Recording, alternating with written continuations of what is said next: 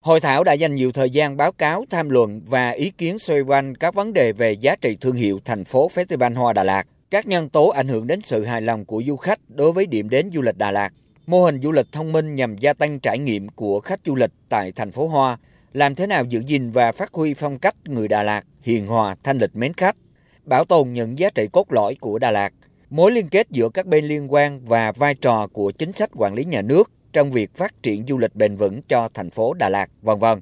Phát biểu tại hội thảo, ông Tôn Thiện Sang, Chủ tịch Ủy ban nhân dân thành phố Đà Lạt khẳng định, thông qua hoạt động Festival Hoa Đà Lạt, nghề trồng hoa đã được tôn vinh và khẳng định thương hiệu hoa Đà Lạt là thế mạnh cần được đầu tư khai thác, góp phần thúc đẩy kinh tế và nâng cao giá trị sản lượng của ngành hoa. Cùng với đó, Festival Hoa Đà Lạt là dịp để giới thiệu với bạn bè trong nước và quốc tế về phong cách văn hóa người Đà Lạt hiền hòa, thanh lịch mến khách, quảng bá thương hiệu du lịch Đà Lạt Lâm Đồng và các mặt hàng nông sản đặc hữu của địa phương. Cả hai thế mạnh về phát triển ngành hoa và du lịch Đà Lạt đã cùng lúc khẳng định được thương hiệu Đà Lạt với những bản sắc riêng biệt. Do vậy, hội thảo này có ý nghĩa rất quan trọng, làm cơ sở để thành phố Đà Lạt nghiên cứu, có thêm nhiều định hướng và giải pháp nhằm phát huy tối đa lợi thế riêng có của địa phương. Ông Tôn Thiện Sang nói. Hội thảo lần này nhận được sự quan tâm và tham gia hưởng ứng của hơn 50 nhà khoa học, nhà nghiên cứu, các hiệp hội, các doanh nghiệp trên các lĩnh vực về du lịch, về kinh tế, về văn hóa, về lịch sử, về môi trường, về kiến trúc.